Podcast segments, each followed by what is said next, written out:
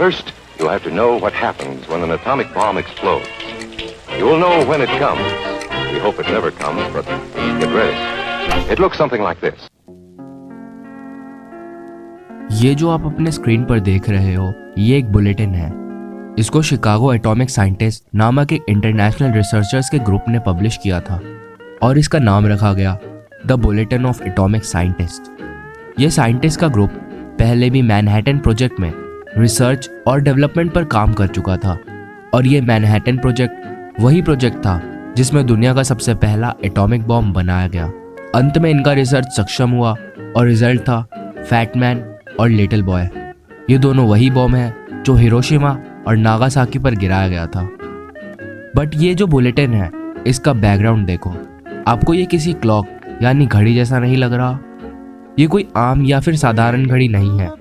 इसकी सुई आगे पीछे दोनों जा सकती है डिपेंडिंग अपॉन द कंडीशंस और इसी को बोलते हैं द डूम्सडे क्लॉक इस घड़ी की खास बात यह है कि ये हमें बताती है कि 12 बजने में कितना समय बाकी है। और वो 12 बजे, इंग्लिश में बोलूँ तो 12 मिडनाइट का मतलब है विनाश, यानी अंत, मानव का सर्वनाश। ये घड़ी इंसान द्वारा करे गए चीज़ों की वजह से पूरे पृथ्वी की विनाश का समय बताती है। 1947 में पब्लिश होने के बाद से हर साल इस बुलेटिन में मिनट हैंड की सुई आगे पीछे की जाती है।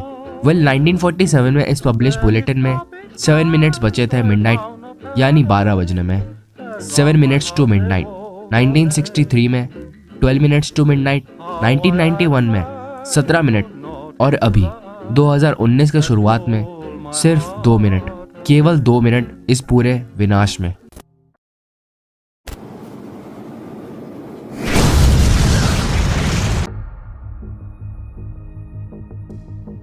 न्यूक्लियर अटैक एस्ट्रॉयड अटैक या कोई भी लार्ज स्केल डेटोनेशन की डिस्ट्रक्टिव पावर को हम मेजर करते हैं ये देख के कि उसमें कितना टीएनटी चाहिए उस एक्सप्लोजन को होने में। फैटमैन और लिटिल बॉय जिसको हिरोशिमा और नागासाकी पर गिरा गया था वो उस टाइम के सबसे डिस्ट्रक्टिव वेपन्स थे। फैटमैन एक प्लूटोनियम बॉम्ब था जिसका ब्लास्ट यील्ड 21 किलो टन्स था यानी 21,000 टन्स ऑफ़ टीएनटी जबकि लिटिल बॉय एक यूरेनियम बॉम्ब था। जिसका ब्लास्ट यील्ड 15 किलो टन्स था यानी 15,000 टन्स ऑफ़ टीएनटी लेकिन जब इन बॉम्ब्स को गिराया गया तब ये अपनी उस पोटेंशियल तक नहीं पहुँच पाई जिनके लिए इनको बनाया गया था। फैटमैन को साढ़े छह किलोग्राम ऑफ़ प्लूटोनियम से भरा गया था बट जब उसको नागासाकी पर गिराया गया तब केवल उस मटेरियल का एक किलोग्राम ही फ्यूजन हुआ मतलब लगभग 16 परसेंट और जबकि इन बॉम्ब्स ने अपने फुल पोटेंशियल भी इस्तेमाल नहीं किया तब भी इन बॉम्ब्स ने दो लाख से ज़्यादा लोगों की जान ली। लोग आराम से अपने रोज़मर्रा का काम कर रहे थे, लेकिन एक पलक झपकने से कम के अंदर में ही सब तहस नहस हो गया। लेकिन वो समय था 1945 उसके बाद से एक लाख पच्चीस हज़ार से भी ज़्यादा न्यूक्लियर वेपन्स बनाए गए, जो फैटमैन और लिटिल बॉय दोनों से हज़ार गुना ज़्यादा खतरनाक है। 1961 में सोवियत यूनियन ने रिमोट साइबेरियन वर्ल्डरनेस में एक हाइड्रोजन बॉम्ब डेटोनेट करा और उस बॉम्ब का ब्लास्ट यील्ड 15,000 टन नहीं ना ही 20,000 टन था। यहाँ तक कि एक लाख टन भी नहीं था। बल्कि उस बॉम्ब का blast yield 50 million ton of TNT था। उस बॉम्ब के बहुत से नाम हैं जैसे project 7000, product code 202, RDS 220, but उस बॉम्ब को ज़्यादातर लोग बोलते हैं टजार बॉम्बा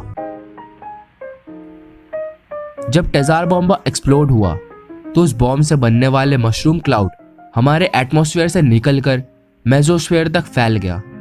टेजार बॉम्बा का मशरूम क्लाउड करीब 64 किलोमीटर ऊँचा था। मतलब कि अगर हम सात माउंट एवरेस्ट को एक के ऊपर एक रख दें तो ये उतनी ऊँची होगी। इस एक्सप्लोजन को 300 किलोमीटर की दूरी से भी देखा जा सकता था। और उस ब्लास्ट से निकलने वाले शॉक वेव्स ने 1000 किलोमीटर तक के घरों के विंडोज़ को भी तोड़ दिया। लेकिन यह बॉम्ब असलियत में इससे भी ज़्यादा खतरनाक बनने वाला था। पहले इस बॉम्ब को 100 मेगाटन्स का बनाने का सोचा गया था मतलब कि 100 मिलियन टन्स ऑफ़ टीएनटी लेकिन उतना ज़्यादा टीएनटी को यूज़ नहीं करा गया क्योंकि उतना ज़्यादा टीएनटी पृथ्वी के एक चौथाई लोगों का विनाश कर सकता था। आज 2019 के समय करीब 15,000 न्यूक्लियर वेपन्स ऐसे हैं जो कभी भी लॉन्च हो सकते हैं। अगर इनमें से कोई एक भी बॉम्ब यूज़ हुआ तो वो केवल एक बॉम्ब नहीं होगा। बल्कि वो सारे ही होंगे।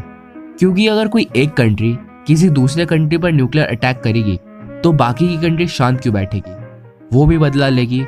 और अगर वो कंट्री एक न्यूक्लियर बॉम्ब डेटोनेट करी है तो दूसरी कंट्री दो क्यों नहीं फेंकेगी? ऐसा कहीं लिखा थोड़े ना है कि कोई कंट्री एक बॉम्ब फेंकती है तो हम दो नहीं फेंक सकते। इंडिया और पाकिस्तान के पास मिलाकर 200 न्यूक्स हैं। और अगर गलती से भी ये दोनों कंट्रीज़ के बीच न्यूक्लियर वॉर हुई तो मुश्किल से ही कोई बचेगा।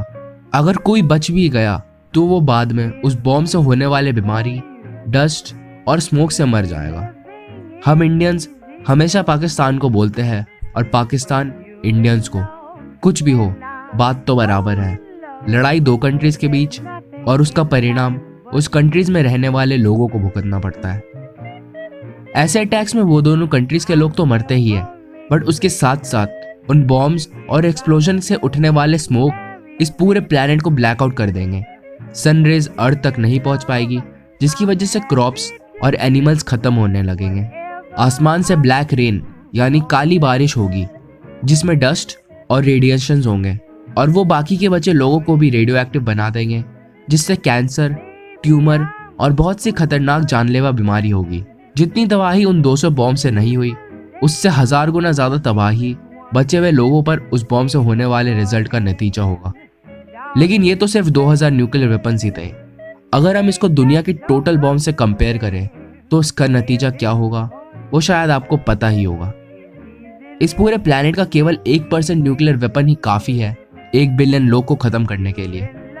2008 में ऑक्सफर्ड यूनिवर्सिटी ने एक सर्वे किया। उसमें यह पता चला कि 10 परसेंट चांसेस है कि साल 2100 तक न्यूक्लियर वेपन से एक बिलियन लोग खत्म हो सकते हैं। और एक परसेंट चांस है कि पृथ्वी के पूरे लोग खत्म हो सकते हैं उन न्यूक्लियर वेपन से। अब आपको लग रहा होगा कि एक परसेंट तो कोई बड़ी बात नहीं है है ना? वेल इसको कुछ ऐसे समझो। एक एरोप्लेन में मरने के chances one in eleven million है। मतलब कि 11 मिलियन में से हो सकता है कि एक बार आप एरोप्लेन से मर जाओ। एक लाइटनिंग यानी आकाश में बिजली से मरने के चांसेस है one in eighty four thousand. मतलब कि ये कम चांसेस है कि आप एरोप्लेन या लाइटनिंग से मरो। बट न्यूक्लियर वेपन से मरने का बहुत ज़्यादा चांसेस है, क्योंकि वो वन इन हंड्रेड है। आज की डेट में यूएस और रशिया के पास दुनिया का 93 परसेंट वेपन्स है।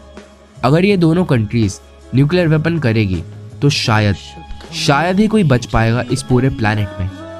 ये कोई गेम थोड़े ना है, जिसको जब चाहे पॉज कर सके। अगर कोई एक कंट्री न्यूक्लियर बॉम्ब स्टार्ट करेगी तो दूसरी कंट्री भी करेगी। और अगर आज की डेट में ऐसे न्यूक्लियर बॉम्ब स्टार्ट हुए तो ये आखिरी वॉर होगा इस पूरे ह्यूमन सिविलाइजेशन का। वॉर्स ह्यूमन का और बर्बादी पूरे प्लैनेट की, सारे प्लांट्स और सारे एनिमल्स की। ये इंसान द्वारा करी गई सबसे बड़ी बेवकूफ़ी होगी अगर कुछ ऐसा हुआ। इस गेम को जीतने का केवल एक ही तरीका है, और वो तरीका है कि इस गेम को खेलो ही मत। आज की डेट में डूम्सडे क्लॉक सबसे ज़्यादा करीब है 12 बजने में। क्या होगा अगर डूम्सडे क्लॉक का मिडनाइट हो जाए? आपको क्या लगता है? क्या न्यूक्लियर वॉर्स होने चाहिए? और हमें क्या करना चाहिए इसे रोकने के लिए? कमेंट बॉक्स में कमेंट करके बताओ। और यार वीडियोस आने में थोड़ी लेट हो गई, इसलिए सॉरी प्लीज़ अगर आप नए हो तो सब्सक्राइब करो और अगर आपको ये वीडियो पसंद आई तो यार लाइक करो। हम बहुत ही जल्द एक हज़ार सब्सक्राइबर्स पर पहुँचने वाले हैं। इसलिए यार इस वीडियो को जितना हो सके व्हाट्सएप और फेसबुक पर शेयर करो। तब तक के लिए this was Suryash from idea creations signing off cheers